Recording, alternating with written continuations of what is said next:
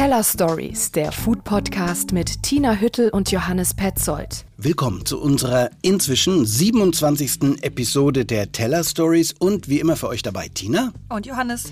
Und wir machen da weiter, wo wir aufgehört haben, nämlich in der Zukunft.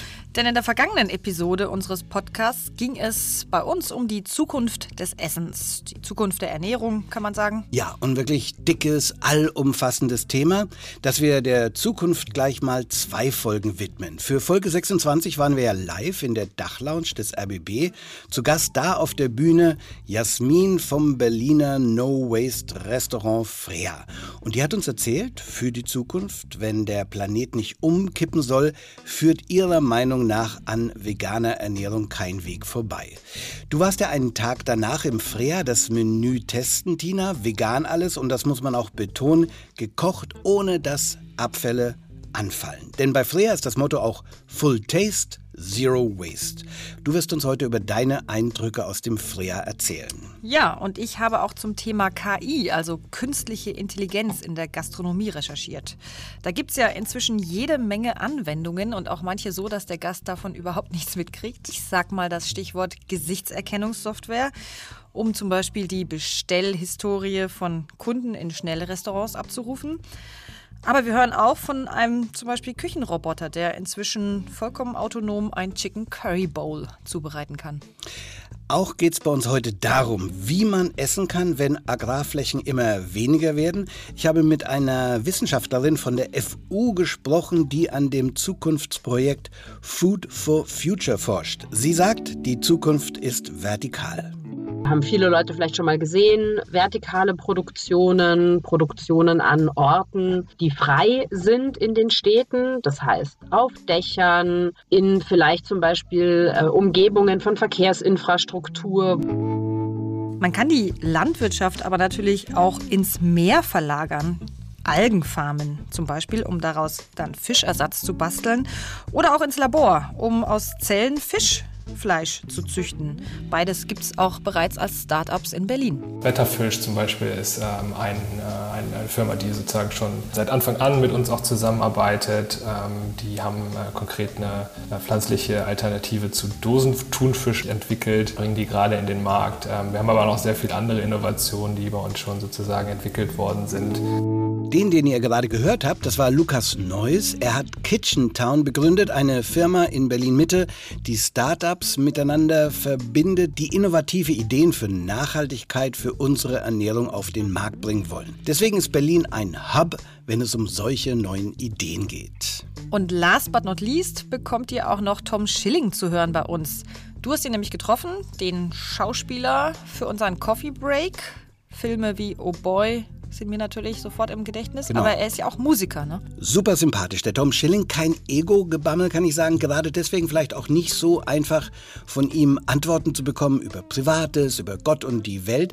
Aber das Ganze ist dann doch unterhaltsam wie spannend geworden, wenn es zum Beispiel um unsinnige Anschaffungen für die Küche geht. Ich bin so ein Wegschmeißer. Ich lasse das, wenn ich von meiner Mutter irgendwas geschenkt bekomme, was sie meistens nicht mehr braucht, ähm, sage ich immer gleich, nee, danke. Also ich bin ganz streng streng. Was ihm die Mutter in die Küche stellen wollte, das erfahren wir später. Jetzt erstmal auf in die Zukunft oder ja auch zum Teil schon in die Gegenwart. Du führst uns nämlich jetzt zuerst in die Welt von KI, der künstlichen Intelligenz ein.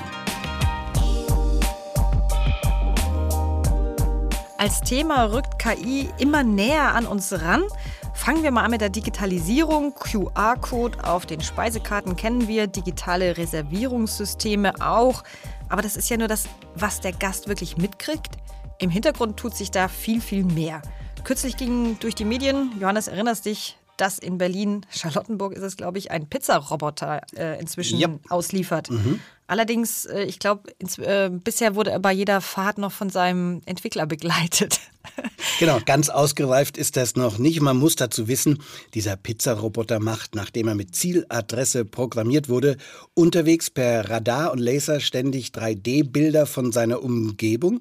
Der kann so also auch die Hindernisse erkennen, aber offensichtlich noch nicht so gut. Und vor der Haustür angekommen, schickt er den Kunden dann den Code zum Öffnen der Box. Ähm, was man auch sagen darf, die Pizza, die du dann bekommst, ist sicher nicht aus der Zukunft, sondern eine normale Lieferdienstpizza. Das nehme ich an, wird wohl so sein.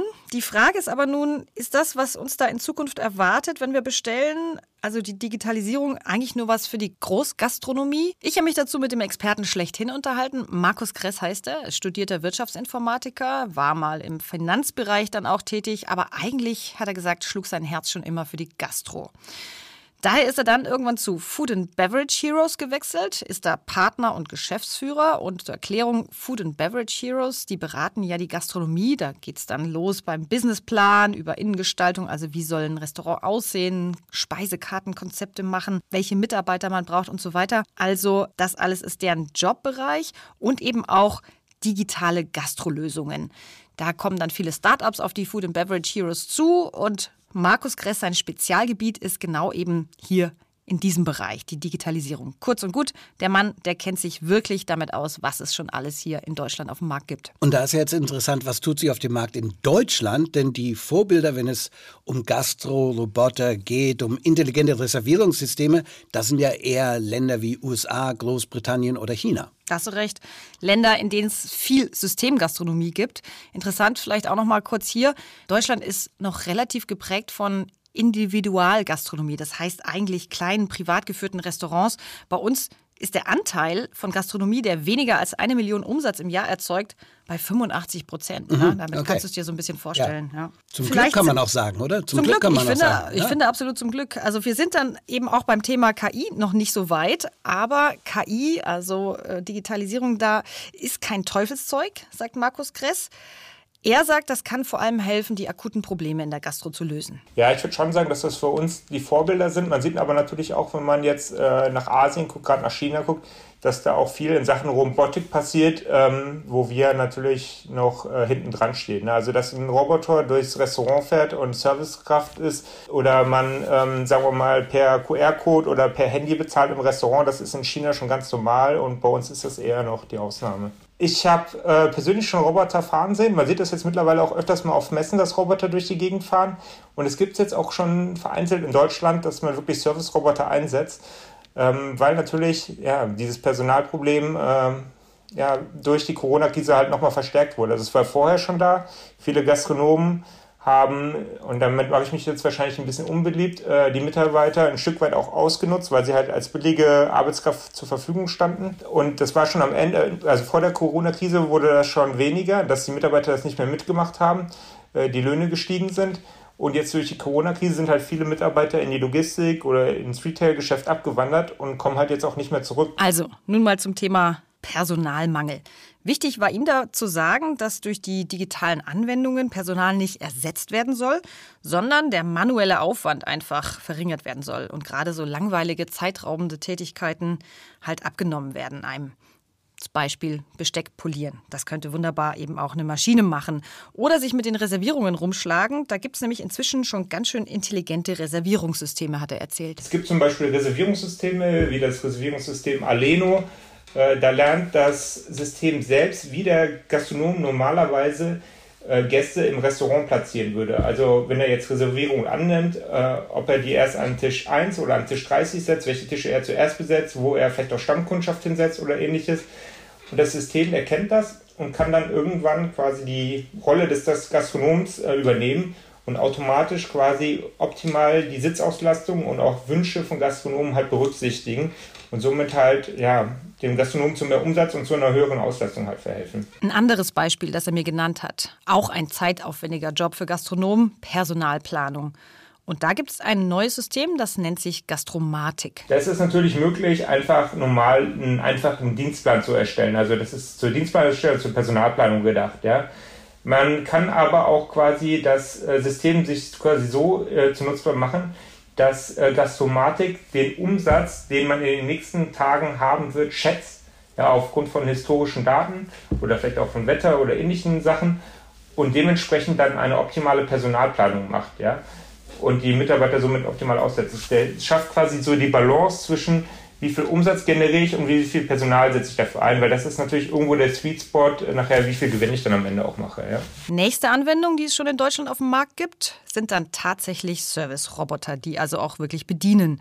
Die Firmen, die die herstellen, heißen Bellabot oder WeBot. Und der Vorteil an so einem Roboter ist natürlich, wenn er ordentlich gewartet ist, der ist immer da, der wird nicht krank, nimmt keinen Urlaub und ist flexibel. Ein Roboter, ich habe es schon selber erlebt, also der kann wirklich relativ viel schon übernehmen. Und gerade so diese unschönen Sachen, ähm, was den Service angeht, schwere Tabletts tragen, Geschirr tragen, das kann er halt super gut übernehmen, indem er ihn halt belädt und halt automatisiert ihm sagt, wo er halt hinfahren soll und dann der Gast quasi zum Beispiel das Essen entgegennehmen kann oder auch natürlich zum Beispiel durch eine Food Hall oder ähnliches fährt und dreckiges Geschirr halt einsammelt, ja, und somit halt ähm, Arbeitskräfte spart und auch, ja, sagen wir mal, das, das schwere Heben halt äh, einem, einem äh, Servicekraft erleichtert. Was die auch können, ist Leuten folgen. Also mal angenommen, du hast jetzt einen, einen Zehnertisch und du kannst ja keine für zehn Leute das Essen nicht tragen, da kann der Roboter einfach dir hinterherlaufen und hat die ganzen Tabletts auf sich drauf und äh, du kannst dann quasi den Gästen vom Roboter aus quasi äh, das Essen halt hinstellen. Ja, das ist auch möglich. Wichtig ist ja wie in jeder Firma, denke ich, auch das Social Engineering. Also du kannst vielleicht vom Homeoffice aus arbeiten, aber dann verlierst du den sozialen Kontakt, den Flurfunk, alles was dazugehört. Bei einem Restaurant finde ich noch viel gewichtiger. Da spielt ja der Kellner eine wichtige zentrale Rolle. Der kann sogar ein Essen, was da auf den Teller kommt und vielleicht nicht den Erwartungen entspricht, durch Worte, durch sein Auftreten wieder gerade rücken. Also meine Frage, will man überhaupt so seelenlos vom Computer bedient werden? Kann mir vorstellen, in Japan, die haben da eine ganz andere Kultur, aber je, ich sage mal, je österreichischer das wird, umso mehr ist doch der Kontakt, der Austausch so wichtig für uns im Restaurant. Will man so bedient werden? Habe ich mich natürlich auch gefragt. Ich selbst habe es noch nicht erlebt. Ich denke mal, also so sagt es Kress auch, es kommt darauf an, was für eine Art Restaurantbesuch du gerade machst. Wenn du mittags jetzt schnell zum Lunch irgendwie äh, rennen willst, kurze Pause hast, ist es vielleicht kein Problem, wenn der Roboter dir dann irgendwie deine Pasta bringt. Ne? Aber abends, da will dann auch ich eher den menschlichen Kontakt. Ich will eine gute Beratung, ich will das echte Restauranterlebnis. Also da würde ich wahrscheinlich ähm, jetzt nicht so auf den Roboter stehen.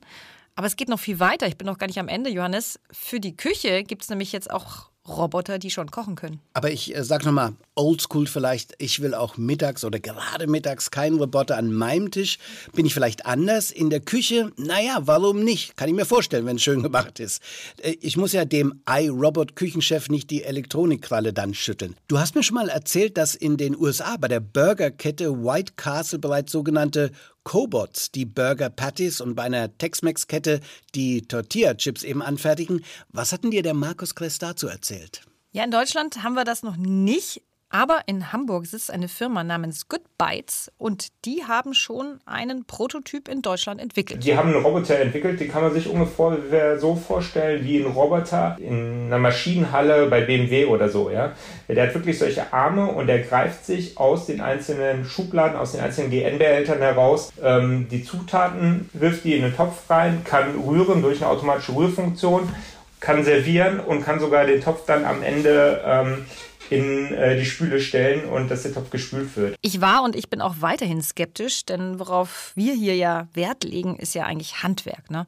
Das habe ich den Markus Kress auch gefragt, ob das nicht den kreativen Prozess abwirkt. Aber auch da war er eher positiv eingestellt. Normalerweise denkt man immer, Köche, das ist ein kreativer Prozess, aber eigentlich liegt der kreative Prozess ganz am Anfang, wenn man die Speisekarte entwickelt und danach ist es auch sehr viel Routinetätigkeit. Und Routinetätigkeiten können halt sehr gut von äh, Robotern halt übernommen werden. Und das ist auch ein Stück weit halt langweilig für, für den Koch, ja.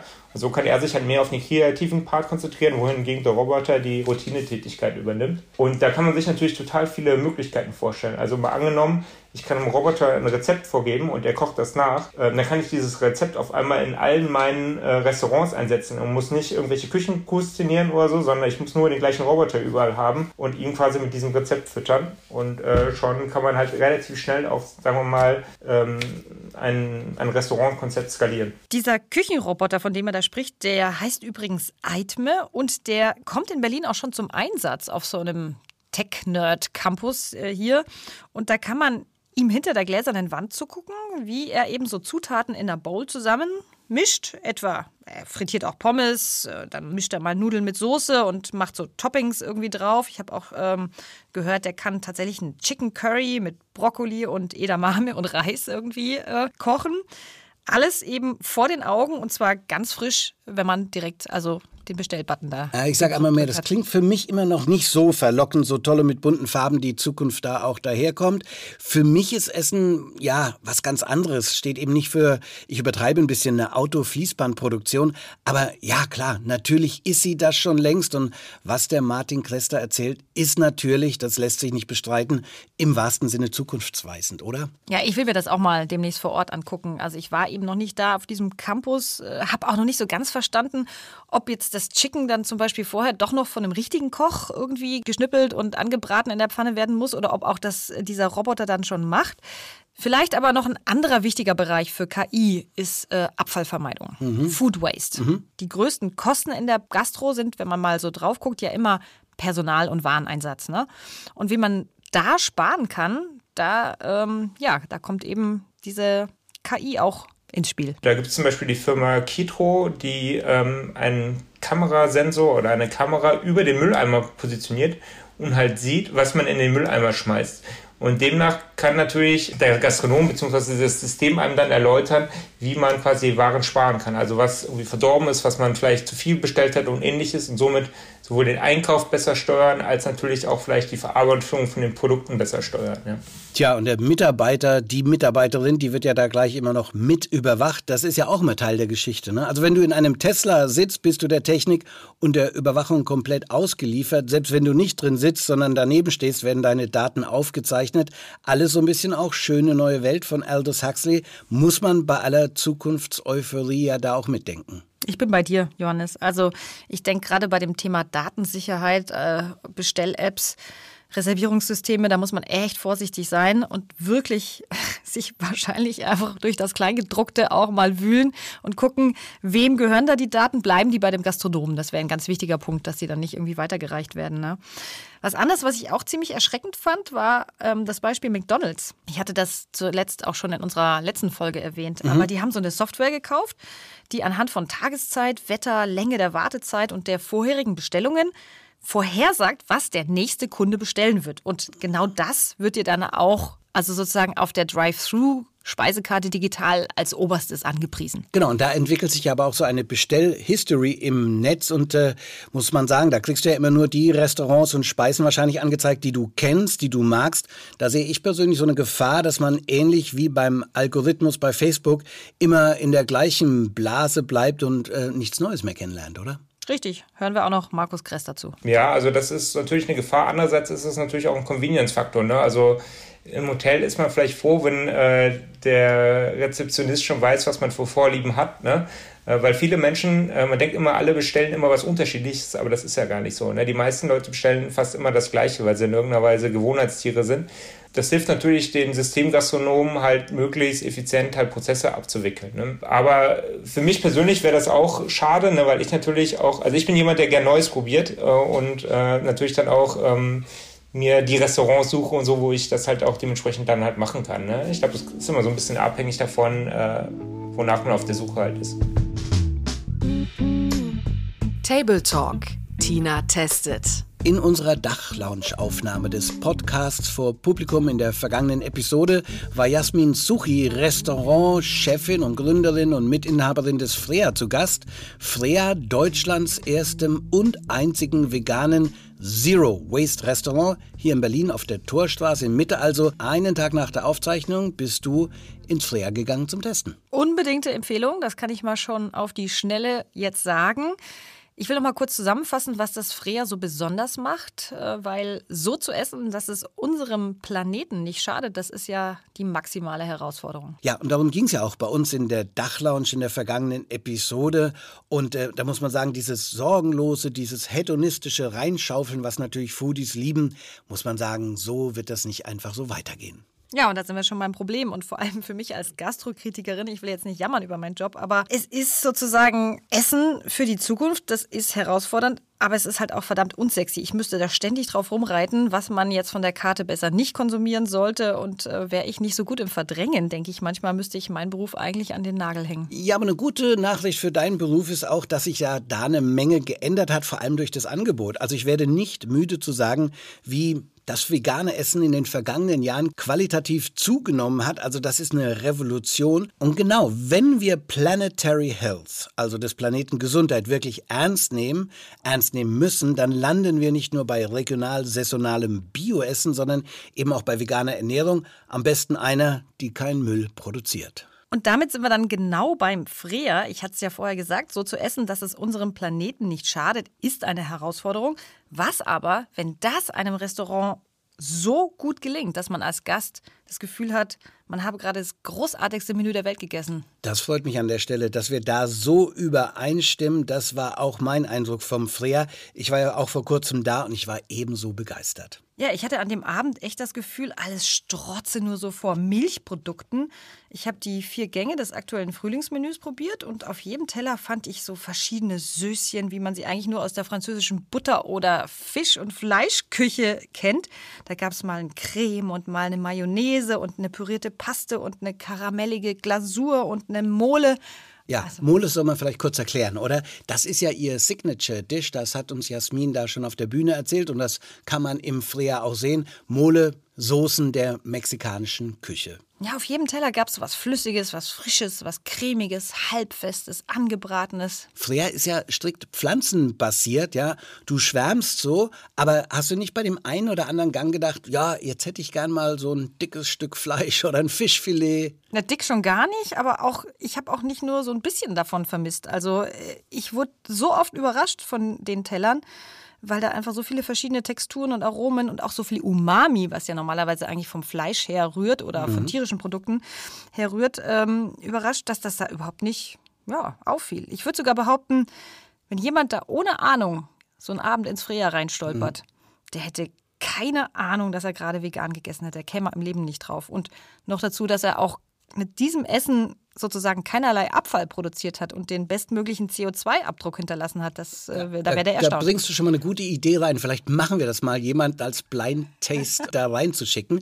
Also Full Taste, Zero Waste heißt ja deshalb das Motto äh, im Freer, das seine Grundprodukte unverpackt äh, und direkt von Ökobetrieben bezieht, nichts in den Müll schmeißt, weil Wurzeln, Stängel und Reste in die Töpfe wandern oder in die restauranteigene Kompostiermaschine, die alles wieder in Erde umwandelt. Das ist übrigens ganz interessant. Die kann man ja sehen. Die steht auf dem Weg zur Toilette, diese Kompostiermaschine. Und äh, was da rauskommt, wird quasi über den Schlauch nach außen ins Freie geleitet und dann wieder zurück ins Innere. Und das ist mir sofort aufgefallen, dieses würzige Aroma im Raum. Schräg, oder? Aus der Kompostiermaschine kommen die Wohlgerüche fürs Restaurant. Da ist dann tatsächlich am Schluss Erde drin und die wird den Lieferanten auch wieder mitgeschickt, habe mhm. ich gehört. Also mhm. die können die dann wieder auf die Felder streuen. Jasmin hat uns auf der Bühne ja auch erzählt, wie schwierig es am Anfang war, weil Sie waren ja Pioniere, Sie und Ihr Partner David Suchi. Ich würde sagen, ganz am Anfang war das tatsächlich so, dass wir ähm, ja, Neuland betreten haben. Es gab schon ein paar Unverpackt-Läden, beziehungsweise in Berlin gab es genau einen Unverpackt-Laden. Und ähm, da haben wir natürlich auch so ein bisschen Kontakt aufgebaut, haben geguckt, okay, gut. Und äh, wir hatten ein Konzept aus ähm, ähm, aus den äh, UK, die ja auch schon Zero Waste waren, da konnte man schon ein bisschen schauen, aber es mhm. gab wirklich tatsächlich wenige Beispiele, an denen man sich orientieren konnte. Ähm, und gerade wenn man dann bei Lieferanten schaut, die, ich sag mal, die üblichen Lieferanten für die Gastronomie kamen halt häufig gar nicht in Frage. Das heißt, wir sind dann erstmal ähm, äh, durch Deutschland getourt, haben geguckt, okay, ähm, wer ist überhaupt bereit, so mit uns zu arbeiten, auf diese mhm. Art und Weise, gerade was die Verpackungsthematik angeht. Ähm, und haben dann relativ schnell, sage ich mal, also wir haben schon äh, ein Jahr auch gebraucht, um das alles so aufzustellen, dass es gepasst hat, ähm, Leute gefunden, mit denen wir da jetzt mittlerweile auch noch ähm, guten Gewissens zusammenarbeiten. Heute ist vieles einfacher. Es gibt nachhaltige Lieferanten und mehr Ökoprodukte in der Region. Aber der Anspruch an eine vegane Küche ist in Berlin natürlich auch immens gestiegen. Ganz klar, merkt man auch am Frühjahr. Also ich war das letzte Mal da vor ungefähr zwei Jahren und ich würde sagen, im Vergleich zu jetzt war das ein Quantensprung. Ja? Also die machen, ja, man kann sagen, veganes Zero Waste Fine Dining. Mhm, mh. Der neue Küchenchef dort heißt Franco Hinojosa, ein Mexikaner. Der hat zuvor bei Stefan Henschel im Cookie Scream gekocht, Deutschlands erstem vegetarischen Sternerestaurant. Ja, mir ist dieser Quantensprung auch sofort aufgefallen. Du hast ja gesagt, du warst vor zwei Jahren da und jetzt wieder und welcher Unterschied. Ich habe bei einer Veranstaltung vor ein paar Tagen mit Foodies und Experten gesprochen. Da war das gleiche Echo aus der Szene. Das Freya hat unheimlich zugelegt. Das, was auf dem Teller liegt, ist auch wunderschön anzusehen. Also bei mir, ich habe im ersten Gang so ein schwarzes Maisbrot auf so einer dunkelgrünen Kräuteremulsion gehabt und darüber war so weißer Mandelricotto und so ein luftig aufgebauter hellgrüner Bohnensalat mit so gelben Blüten. Das sah fantastisch aus, ja. Und trotzdem konnte man trotz aller, sage ich jetzt mal, Fine Dining Finesse bei allen Tellern auch immer so was, ja, da konnte man so richtig zugreifen, herzhaft zulangen. Es gab was also, zu schlecken, ne? Genau, es Ja. gab was zu schlecken. So ein Brot hat man am Schluss noch so das, den Rest aufgetunkt und ähm, toll eben auch diese mexikanische Aromensprache. Also bei dieser Kräuteremulsion zum Beispiel, das hat mich fast an flüssiges Guacamole erinnert. Da war also so Chili, Limettennoten drin mit Avocado, Kerbel und anderen grünen Sachen. Also ganz toll. Hm, Du hast es ja schon genannt, diese Verbindung zum Mexikanischen durch den Koch eben und äh, zusammen mit dem Konzept von Freya mit einer Küche mit hohem Anspruch dazu. Das ist wirklich spannend, denn mexikanisch verbinden wir in Berlin eher mit Street Food, mit Tacos und Burritos auf die Hand, oder?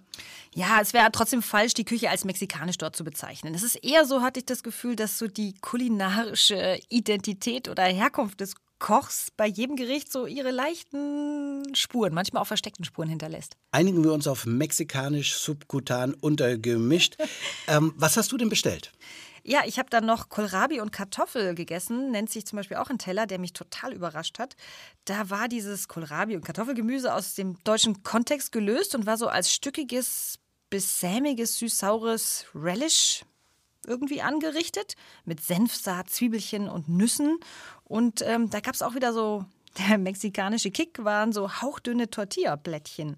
So als crunchiges Element und auch wieder ganz viel cremig-flüssiges, eine Safran-Mayonnaise, eine sämig-süße Paprikasauce unten drunter. Wunderbare Eindrücke von den äh, Vorspeisen. Bei meinem letzten Besuch hatte ich äh, die gleichen. Und äh, ich möchte gerne noch dazu sagen, es gab einen tollen Weißwein dazu, den uns Esra empfohlen hat. Ein so großartiger Kellner. Und auch das gehört ja zu so einem Ambiente dazu. Später erfuhr ich, dass der seinen ersten Tag im Freya gearbeitet hat. Also Lob auf den Service auch an dieser Stelle.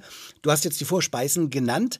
Und äh, spätestens, als wir die hatten, waren wir dem Freya ergeben. Bitte weiter zu den Hauptgerichten. Okay, eins nenne ich. Also ich habe Aubergine und Karotte bestellt.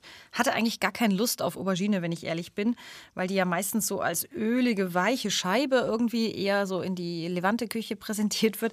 Da war die mal äh, vollkommen ohne Fett geröstet und zwar so im ganzen Viertel, also auch eher fest noch, aber dafür mit einer süßen Kaffeeglasur überzogen und ganz viel so knusprigen Sesam und Riesenmais dekoriert. Also fand ich richtig cool. Hier wieder auch eben Mexiko, Südamerika als Zitat. Und ähm, das Ganze war auch in so einer Orangensoße, die mit Koji, das sind diese Pilze, Fermentation, ähm, eine fleischige Anmutung hatte. Also richtig cooles Gericht. Im Freya arbeiten die mit äh, offener Küche. Man erlebt also wirklich mit, wie viele da arbeiten. Das ist wirklich personalintensiv da. Da steckt viel Arbeit in jedem Gericht.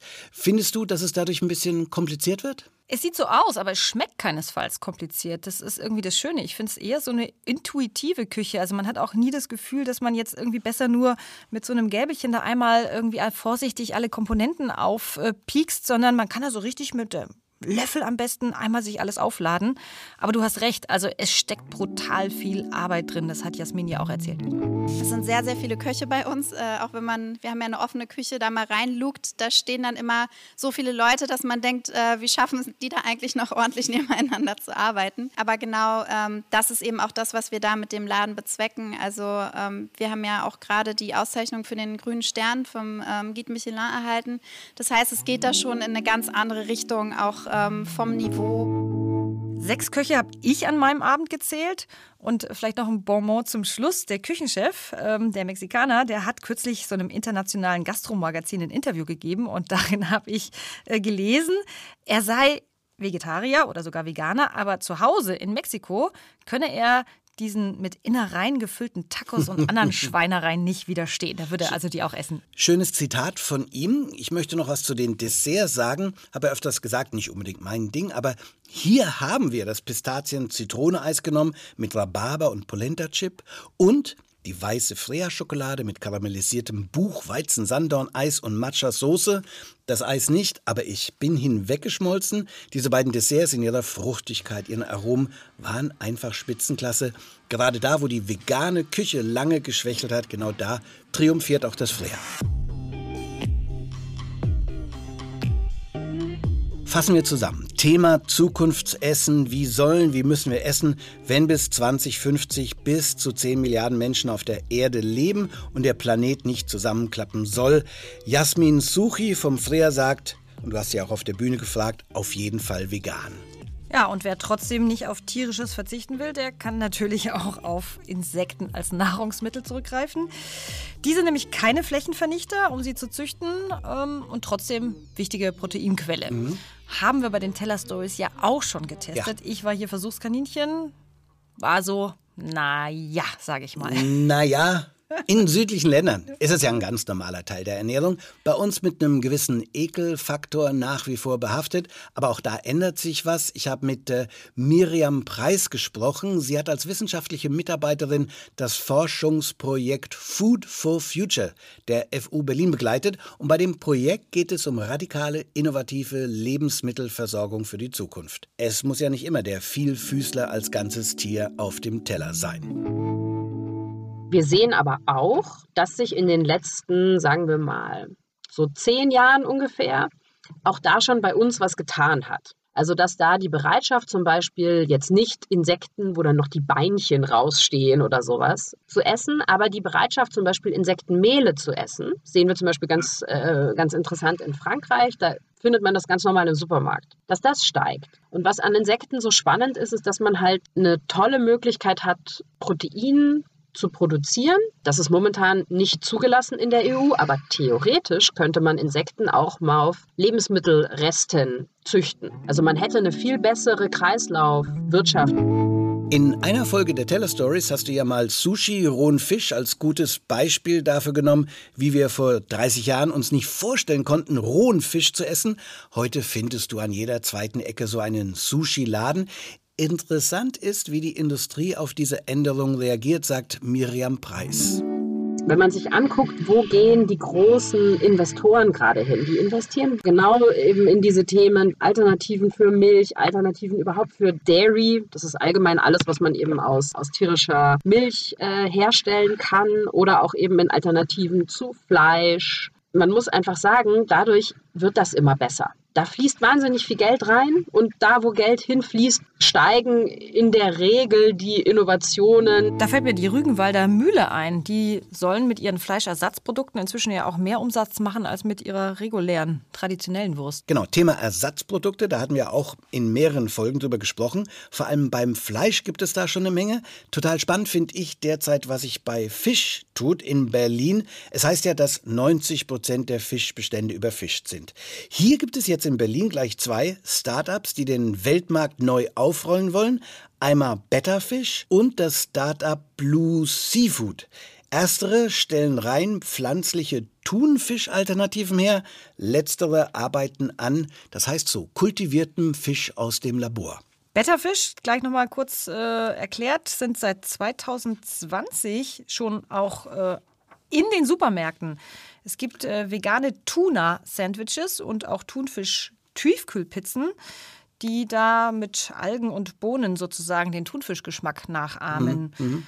Bei Aldi erhältlich. Ich habe es noch nicht gegessen. Ich glaube nämlich, es gibt nur bei Aldi Süd die Genau, diese müssen wir ein bisschen weiterfahren. Ich habe es auch noch nicht gegessen, aber einiges dazu gelesen. Es geht ja hier wirklich darum, Landwirtschaft ins Meer verlagern. Es gibt also bereits Bio-Algenfarmen im Meer. Ja, Betterfisch bezieht seine Algen zum größten Teil eben aus so Aquafarmen, zum Teil auch noch aus wilder Ernte. Also das soll und wird noch ausgebaut, die Algenfarmen im Meer. Und daraus wird dann eben der Grundstoff für Fischalternativprodukte gewonnen. Klingt nach Zukunft, ist aber schon keine mehr. Ja, noch Zukunft ist das, was äh, Blue Seafood vorhaben. Die haben nämlich noch keine Zulassung für ihr Produkt. Die züchten Laborfisch. Also in der Herstellung weicht das nicht von der Kultivierung von Fleisch ab. Aus Fischzellen entwickelt sich in einem Nährmedium in einem Bioreaktor Fischfleischfasern. Als Fischarten setzen sie dabei auf äh, Lachs, Forelle und Karpfen. Ende 2022 wollen die aber auch schon mit ihren ersten Produkten auf den Markt kommen. Ja, und die Frage dann an uns, äh, wollen wir das? Also sind wir da bereit mitzumachen? Spannende Fragen wird sich wahrscheinlich im Laufe der Zeit äh, zeigen, wie alltäglich das dann auch wird. Ne? Genau, das ist ja die entscheidende Frage. Da nochmal eine Info zu Food for Future, das Projekt an der FU, an dem Miriam Preis mitgearbeitet hat. Das Projekt ist ja ganz bewusst als Mitmachprojekt angelegt. Also es geht nicht darum, nur was sind die Möglichkeiten der Ernährung für die Zukunft, sondern was sind die Verbraucher willens mitzumachen. Spannend finde ich auch, wie viel Zukunft in Sachen Ernährung in Berlin gemacht wird. Ne? Also Berlin scheint mir da fast wie so ein Hub, also eine Basis für all diese Innovationen und innovativen äh, Firmen zu sein. Weil sich hier eben viele Firmen angesiedelt haben, wie die, die ich in diesem Zusammenhang noch vorstellen will. Kitchen Town heißt sie. Ich habe mit Mitgründer Lukas Neuss gesprochen. Ich habe den Namen eben schon mal genannt, Kitchen Town. Noch hat man nicht so viel über die gehört. Kitchen Town, ein Innovationslabor an der Mollstraße in Berlin Mitte vor zwei Jahren gegründet mit dem Ziel, Startups aus dem Bereich Ernährung an einem Ort zu bündeln, sie inhaltlich zu beraten und zu vernetzen. 200 Startups versammeln sich da an der Mollstraße bereits. Lukas Neuss ist einer der Gründer von Kitchen Town. Da muss man schon ein bisschen verrückt sein, auch das zu tun, was, was wir so tun. Wir haben ein Vorbild, also wir sind das zweite Kitchen Town. Das erste Kitchen Town gibt es äh, in Kalifornien, äh, in der Nähe von San Francisco, äh, schon seit 2014. Ich glaube, in Deutschland oder auch eigentlich in Europa gibt es jetzt noch kein vergleichbares Angebot, wie wir es haben. Und was genau ist jetzt deren Aufgabe? Na, ich habe es ja gesagt, die vernetzen und betreuen diese jungen Startups, die haben Ideen, Konzepte, sind auf diesem Riesenmarkt der Foodkonzerne aber natürlich auch angewiesen. Wer könnte euer Partner sein? Wie könnt ihr eure Ideen in Produktion umsetzen? Und bei diesen Fragen, da kommt dann Kitchen Town ins Spiel. Wir sehen uns halt auch so ein bisschen als Connector. Das heißt, wir schauen, dass wir halt in alle möglichen Industriezweige so ein bisschen die Brücke bauen, wie zum Beispiel in den Handel, aber auch zum Beispiel in den Bereich Rohstoffe. Bei uns sind sehr viele Firmen, die machen sozusagen Endprodukte, die wissen jetzt aber nicht, wo sie sozusagen Rohstoffquellen anzapfen können, von woher sie jetzt ihre, weiß ich nicht, Ackerbohne oder Erbsenprotein oder sonstige Dinge für ihre Alternativprodukte, wo sie die sozusagen jetzt herbeziehen. Und da sind ja wiederum auch sehr, sehr große Rohstofflieferanten im Markt, ähm, zu denen wir zum Beispiel auch Kontakt haben und dann halt Kontakte herstellen. Und das ist ja ganz wichtig, dass diese jungen Pflanzen der Startups gehegt und gegossen werden. Ich denke an Ankerkraut, die wurden richtig bekannt in der Szene für Kräuter. Und das ist eine kleine erfolgreiche Firma aus Hamburg, die jetzt gerade von Nestle übernommen wurde, was natürlich einen riesen Shitstorm entfacht hat. Und da ist Kitchen Town als Partner an der Seite, berät und knüpft die richtigen Kontakte. Welche Firmen sind denn jetzt da noch bei Kitchen Town untergekommen? Ja, also eben Betterfish, von denen haben wir ja vorhin schon gesprochen. Die haben ihren Firmensitz bei Kitchen Town. Es gibt jede Menge, doch äh, man muss sagen, nicht jedes Startup will in seiner Entwicklungsphase genannt werden. Betterfish zum Beispiel ist ähm, ein äh eine Firma, die sozusagen schon seit Anfang an mit uns auch zusammenarbeitet. Ähm, die haben äh, konkret eine äh, pflanzliche Alternative zu Dosenthunfisch entwickelt, bringen die gerade in den Markt. Ähm, wir haben aber noch sehr viele andere Innovationen, die bei uns schon sozusagen entwickelt worden sind. Von der Erbsenmilch-Alternative ähm, für ja, klassische Milch für Barista, aber auch sozusagen zum, zum Purtrinken ähm, aber auch andere Fleischersatz, Fischersatzthemen ähm, ist natürlich sehr stark im Fokus aktuell. Ja. So, genug äh, von der Zukunft an der Stelle. Wir kehren in die Gegenwart zurück zum Coffee Break unserer Frage- und Antwort-Rubrik. Diesmal mit einem der populärsten deutschen Schauspieler, ja, und Musiker, Tom Schilling. Schauspieler macht Musik ist ja oft eine schwierige Kombo. Wie ist das bei ihm? Ja, da bin ich eigentlich ganz klar. Ich mag den Schauspieler Tom Schilling, ich mag aber auch den Musiker Tom Schilling sehr und die andere Seite. Die andere Seite ist dann der Name seiner Band? Ja, denn das erste Album war noch mit den Jazz Kids, aber die klangen gar nicht nach Jazz. Und Tom Schilling wollte sich aus dem Bandnamen auch herausnehmen. Die hießen damals Tom Schilling und die Jazz Kids. Jetzt also einfach die andere Seite. Und das ist auch typisch für ihn. Der steht im Licht der Öffentlichkeit. Filmpreise im Dutzend kann er sich zu Hause in die Vitrine stellen. Filme wie Oh Boy, Fabian oder Der Gang vor die Hunde, Crazy, die haben Hunderttausende gesehen. Und jetzt hat er gerade ein neues Album veröffentlicht, Epithemia, griechisch für die Sehnsucht heißt das. Und äh, das beschreibt die Musik auch sehr gut, melancholisch, tiefe Texte, die Sehnsucht. Äh, mir spontan mal eingefallen, zwischen Schlagersängerin Alexandra und den Bad Seeds, das ist so vielleicht der Sound von Die andere Seite. Wann vergeht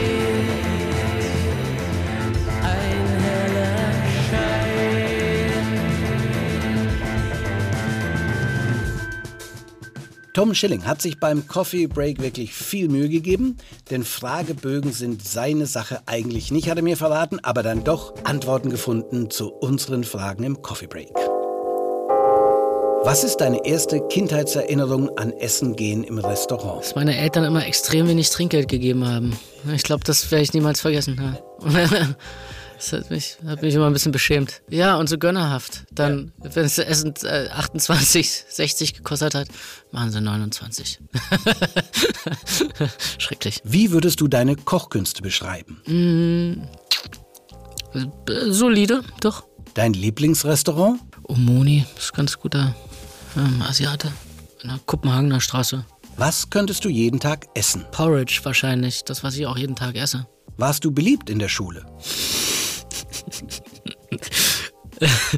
Die einen sagen so, die anderen so. Ich würde geliebt und gehasst gleichermaßen. Ja. Wie würdest du den Zustand der Welt beschreiben? Wie deinen? Äh, die Welt ist außer Kontrolle. Ich hoffe, ähm, dass ähm, wir alle noch ein bisschen Resilienz haben und das, dann würde ich uns eine 7 oder 8 geben als Welt. Und ich selber ähm, arbeite dran, mich nicht verrückt machen zu lassen von den Nachrichten und ähm, vom Zustand und würde mir so eine gute 4, 5 geben. Was macht dir Hoffnung? Hoffnung macht mir, dass, ähm, dass der Mensch und die Welt ähm, schon vieles überstanden hat. Was war dein ungewöhnlichstes Essen? Ich glaube, Schnecken ist tatsächlich das Ungewöhnlichste, was ich gegessen habe. Welche Probleme lassen sich mit Essen lösen? Hunger wahrscheinlich in erster Linie. Die unsinnigste Anschaffung in deiner Küche? Ich bin so ein Wegschmeißer. Ich lasse das, wenn ich von meiner Mutter irgendwas geschenkt bekomme, was sie meistens nicht mehr braucht, ähm, sage ich immer gleich, nee, danke. Also ich bin ganz streng. Ähm, das heißt, sie hat mir mal so einen Dosenöffner geschenkt, Dosenöffner, und dann habe ich aber auch gesagt, nee, möchte ich nicht. Seitdem hebel ich immer so total umständlich mit. Also ich hätte besser Ja sagen sollen. Und ich bin sehr streng. Meine, meine Frau will so ein, wie heißen diese Kochmaschinen? Will sie kaufen? Habe ich gesagt, auf gar keinen Fall. Wie viele Kochbücher stehen bei dir zu Hause? Ah, viel zu viele. Hm, bestimmt 10, 12, 13. Was ich gerne benutze? Ja. Äh, Simple von äh, Otto Lengi. Für wen möchtest du einmal kochen? Johnny Depp hätte ich, glaube ich, mal gerne zu Gast. Wer soll einmal für dich kochen? Johnny Depp. Mit wem möchtest du eine Nacht in der Küche verbringen? Mir fallen immer nur Musiker ein. Ich würde jetzt sagen Pete Doherty, der, der Sänger von den Libertines und ähm, den Baby Shambles. Welcher Song zum Kochen? Äh, sage ich, würde ich sagen äh, Cinnamon von Nina Simone. Oh,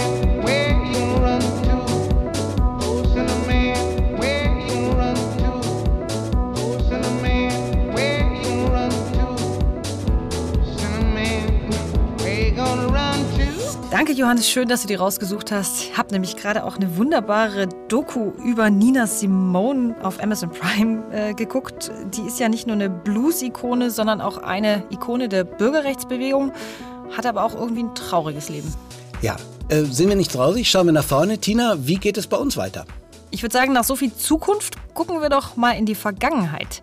Teller Stories startet nämlich auf eine Zeitreise. In den nächsten Folgen erkunden wir die Foodtrends der vergangenen Jahrzehnte. Ja, und da starten wir mit den 80ern. Wunderbares Jahrzehnt, sagen wir, oder mindestens eine wundersame Zeit, zum Beispiel im Westen, wo die einen gerade die Mikrowelle für sich entdeckten, die anderen die französische Nouvelle Cuisine.